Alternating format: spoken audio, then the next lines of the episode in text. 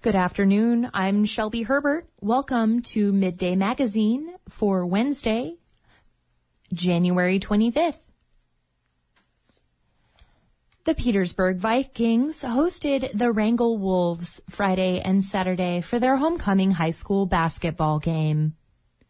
The Wolves won both the junior varsity boys and varsity girls matches, but Petersburg's varsity boys won both games.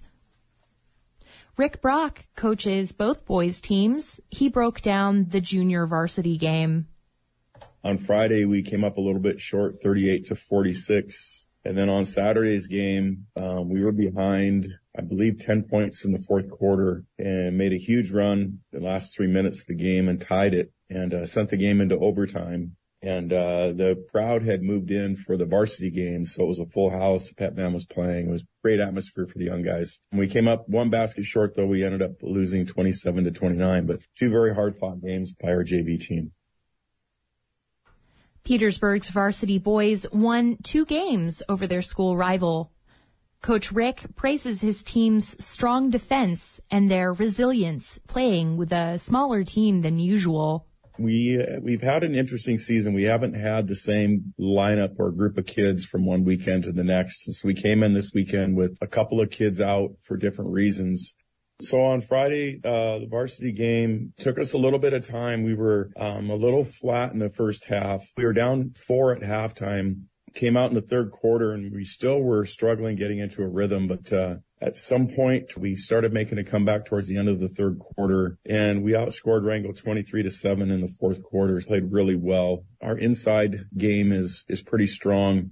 So we ended up winning 53 to 40. So then Saturday, the game really was fast paced. I'm sure from the standpoint of the fans, it was entertaining. Both teams played really well. We fell behind early. I believe we were down seven to nothing or nine to nothing, but I thought we were getting okay looks. Um, so we started putting the ball in the basket. We were down three at the end of the first quarter, had a five point lead at halftime, down one at the end of the third quarter. So it just kept going back and forth. And then at the end, we made a couple of critical defensive stops, made some free throws in a basket and, uh, ended up winning 56 to 51. Uh, one of the th- strengths of our team is just uh, the balance that we have and different people that can contribute. And that really showed, uh, especially like I said, with some guys out for injuries and other things, sicknesses and, and, uh, yeah, good, great, great, uh, great homecoming weekend for us. Anytime you can win two games in our league, let alone against Wrangell, that's, uh, that's a good weekend. Dino Brock coaches the Lady Vikings Peter, uh, Petersburg's varsity girls lost, but Coach Dino celebrates key milestones in the team's improvement. Friday we started out, did a nice job of running our offense and getting good looks. We limited our turnovers. The second half we struggled a little bit and then we started playing harder and then I thought we did better as, as the game went on. Saturday that was the hardest that we played all year long. We full court pressed and went after them and just tried to do some different things. We, we struggled to score in the first half. We were still in the game and came out and scored 10 points in the third quarter, which is our highest scoring quarter of the year. From that viewpoint, it was, it was exactly what you want out of the weekend. The Lady Vikings junior varsity game was canceled. Coach Dino says Wrangell did not have enough eligible players to compete. Last winter, controversy erupted over a basketball game between Ketchikan High School and nearby ri- rival Metlakatla. Students dressed in cowboy hats, flannel shirts, and boots for what Ketchikan's pep club planned as a country theme night. Some students shouted racial slurs, according to investigators. Indigenous fans from both communities took the theme as an offensive reference to old tropes of cowboys and Indians, as the Ketchikan team hosted players from Alaska's only reservation. Ketchikan School District has since apologized and pledged to do better in the future. And just recently, Ketchikan's school board made the trip to Metlakatla to address the rift the incident left between the two communities. As Reagan Miller reports, the meeting was the beginning of what Metlakatla officials say is a necessary healing process. It wasn't just about a basketball game or a theme. Me personally, I've seen that it was evident in both communities that there is a deep wound. That's Gatgita Hike, the president of Metlakatla School Board, speaking on her own behalf about the damage caused by a country night pep club theme. Uh, in order for the healing to begin, uh, it's, it's something that needs to be talked about amongst everyone, including leaders in the community. That's what happened on Martin Luther King Jr. Day, when a handful of members from Ketchikan School Board made the trip to Metlakatla. There was just one item on the agenda to discuss the deeper problems exposed by that basketball game last winter. Hike says the time was dedicated to exploring ways that the two towns can keep finding ways to bring their students together. I think that everyone is looking forward to moving forward and developing a good relationship. Stephen Bradford is the president of Ketchikan School Board. He says officials in both communities agree that it's time to build a closer relationship. Uh, we realized that there had never been a joint meeting of the uh, two school districts that uh, anyone could remember anyway. And we just felt like it was a very productive session just because they are so close and we are so intertwined. Bradford says the two boards also discussed some recent basketball games between the Ketchikan Kings and the Metlakatla Chiefs. He says both boards agree that the atmosphere has been positive at tournament and regular season games. And and I think the same feeling was expressed about the Clark Cochran because the Metlakatla Miss Chiefs had participated in in that tournament and everything was uh, a great atmosphere and a lot of fun for the kids. Tom Hewitt, a Ketchikan school board member, says the meeting was a reminder of just how closely connected the two towns are. We have a lot more in, in, in common than we do that separates us. Hewitt says he'd like to continue to forge closer ties with Metlakatla's district. So I think what I got out of it was Ketchikan and Metlakatla are very closely connected, almost, you know, one larger community because uh, a lot of folks from there come over here, vice versa, very closely linked. And our school, two school districts are both facing a lot of the same challenges. School board member Diane Gubatayo also made the trip over. She describes the meeting as a chance to show appreciation to Metlakatla. Bradford brought gifts to Metlakatla's board, including a few framed pictures and a wooden art piece commemorating Alaska Native civil rights leader Elizabeth Peratrovich, created by Ketchikan students. Metlakatla's board members took them on a tour of Metlakatla High School and the new vocational technical buildings, including an inside look at the school's scuba certification program. Gubatayo says she was grateful for the opportunity. I think it was a, a very important um, event for one board to um, honor another and to build relationships with another as uh, board members to board members. And we all acknowledge that the most important thing in our efforts and discussion, it's all about the students and um, what's best for our students. And Bradford agreed. At the end of the day, it's not about basketball. It's about the students.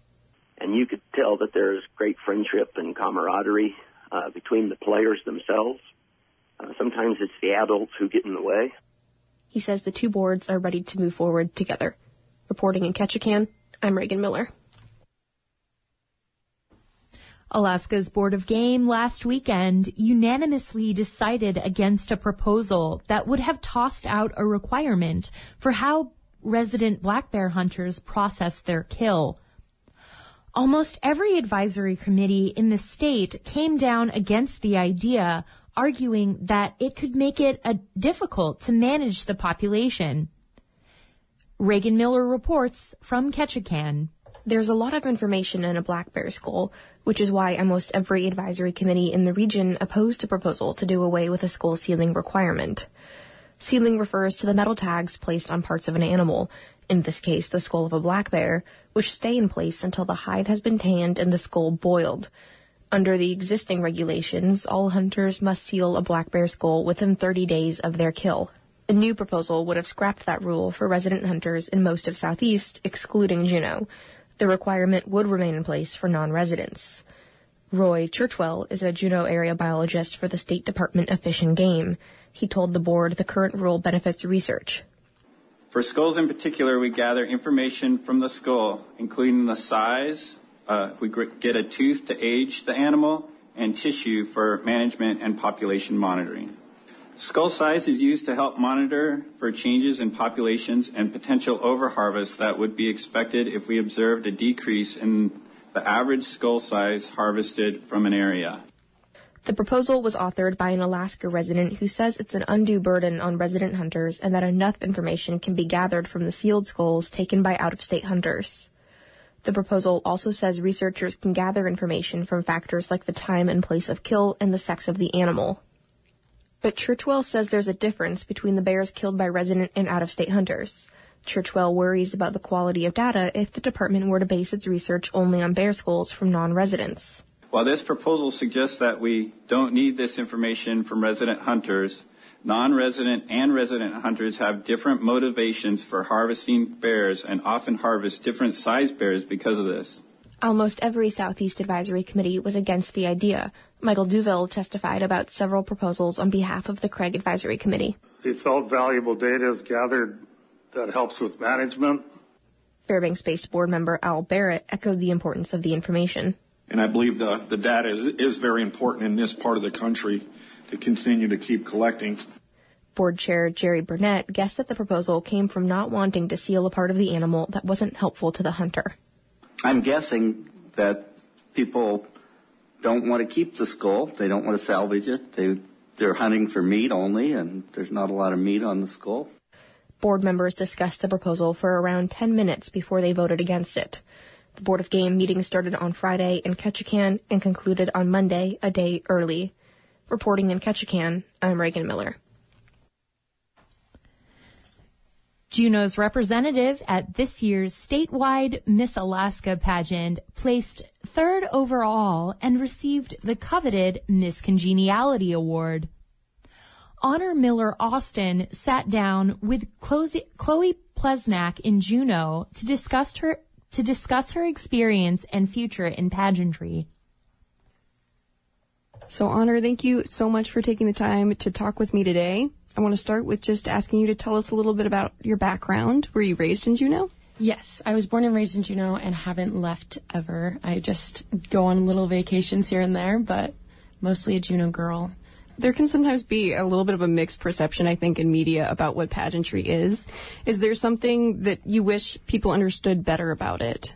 Yeah, I think that it was also kind of one of those things where I felt it was very surface level, um, and I was very nervous to be the pageant girl. Um, but going there and experiencing that is way different than actually what you see on social media or any sort of like stigma surrounding pageantry is very false. A lot of the women really do want to help and change the world and like make differences in their community and then kind of reach out to a bigger problem. So it's really fun and interesting and a deeper meaning than just being a pageant girl. I love that. So you were awarded the title Miss Con. I'm going to butcher this.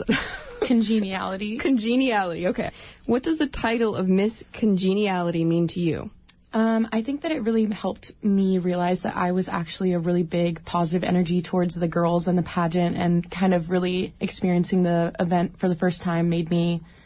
I don't know. I think it's a good title for just like positivity all around. And I think that that's what I try to aspire to be in real life as well as like in other women's lives because it's really important to like encourage others to do their best and be who they are. And so for that, for me to win that was really big. So it's my per- potentially outdated perception that most pageant contestants have some kind of special skill or, uh, you know, a cause that they advocate for. Do you have a special skill or a cause that you showcased? Yeah, so we had a, um, I think it was called a platform, and my platform was Better Than Yesterday. And so it's a mental health platform that surrounded like trying to bring light to making sure others are aware that we are trying to advocate for mental health and how to get everyone better healthcare access and able to make sure that they, I suppose, can be less ashamed of how they handle their mental health and how we get access to those resources and stuff like that. But I think that that was a lot of women's platform this year is just like bringing more awareness to mental health. That's fantastic, especially in this state where we really struggle with that with seasonal depression, whether people realize it or not. Yeah. Um, so, what kind of impact did this year's experience have on you personally? Um, I think that it impacted me in a way where I realized the confidence that I was suppressing for so long by like being insecure and like really um, underappreciated of myself and my own kind of, I don't know, life, I suppose. Like, I just work and I'm very humble. And then I really like, exuded this confidence after the pageant that I like didn't realize existed until now. So definitely an empowering experience. Yes. That's awesome. So will you participate in future pageants? Yes, next year we're going to try again for Miss Alaska USA and hopefully we take home the title. But I mean, no no pressure there. Just kind of really excited for the experience in itself. Again, it was just one of those things where I didn't realize how fun it was until you get there and you're around these women that are actually really trying to make a difference. Definitely. Well, we look forward to hearing more about what you do in your future. Thank you so much for making Juneau so proud. Thank you. That was Miss Juneau, Honor Miller Austin, speaking with Chloe Plesnak from Ketchikan.